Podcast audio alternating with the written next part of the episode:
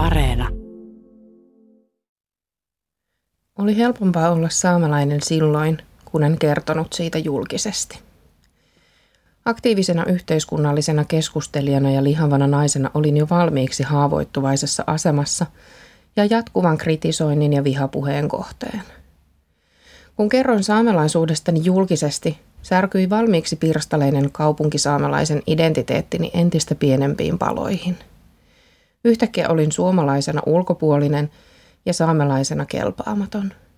Identiteettini, minuuteni ja koko olemassaoloni kyseenalaistettiin. Hetkessä olin vain yksi nunnukkavitsi lisää. Vihapuhe rajoittaa yhä enemmän moniäänistä, demokraattista keskustelua Suomessa. Erityisesti se rajoittaa naisten, tyttöjen ja etnisten vähemmistöjen oikeutta osallistua julkiseen keskusteluun. YK on ihmisoikeusneuvoston määräaikaistarkastelussa vihapuhe määriteltiin Suomen yhdeksi suurimmaksi ihmisoikeusongelmaksi. Sisäministeriön vuonna 2018 toteuttamassa selvityksessä arvioitiin vihapuheen myös yleistyvän seuraavan viiden vuoden aikana. Yleistymisen arvioitiin johtavan yhteiskunnan polarisoitumiseen, poliittisten ääriliikkeiden aktivoitumiseen ja ihmisten radikalisoitumiseen. Toisin kuin joskus ajatellaan, ei vihapuhe synny tyhjiössä. Se heijastaa yhteiskunnallista ja sosiaalista tilaa ja ilmapiiriä laajemmin. Pirita Näkkäläjärven London School of Economicsin tekemän maisteritutkimuksen mukaan Suomessa on havaittavissa viisi saamalaisten asemaa keskeisesti uhkaavaa ja kaventavaa teemaa.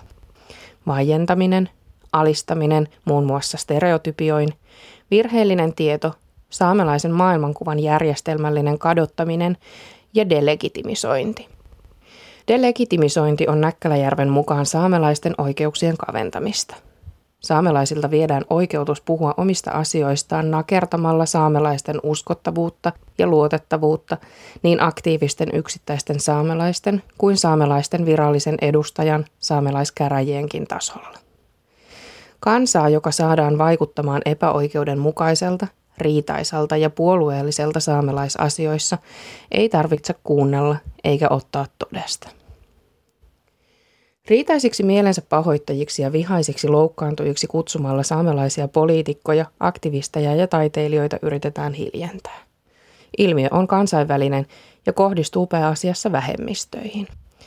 Sitä voidaan kutsua englanninkielisellä termillä tone policing. Tone policing on suomeksi vapaasti käännettynä äänensävyn valvomista – se on keskustelutaktiikka, joka tyrmää kommunikaation siksi, että henkilön esittämistapaa pidetään vihaisena, turhautuneena, surullisena, pelokkaana tai muuten emotionaalisesti latautuneen. Ennen pitkää äänensävyn valvominen johtaa siihen, että muut kuin saamelaiset puhuvat kokemuksistaan ja saamelaiset itse pysyttelevät hiljaa. Olemme alttiita kritiikin lisäksi myös uhkailulle ja fyysisen väkivallan pelolle – jo vuosia tappouhkaukset, raiskausfantasiat ja erilaiset ulkonäkööni, pukeutumiseeni tai olemukseeni kohdistuneet loukkaukset ovat olleet osa arkista elämääni. En ole lainkaan yllättynyt siitä, että saamelaisilla on valtaväestöön nähden kohonnut itsemurhariski. Joskus mietin, miksi olen valinnut tämän polun, vaikka toisaalta tiedän, ettei kyse ole valinnasta. Kyse on pakosta.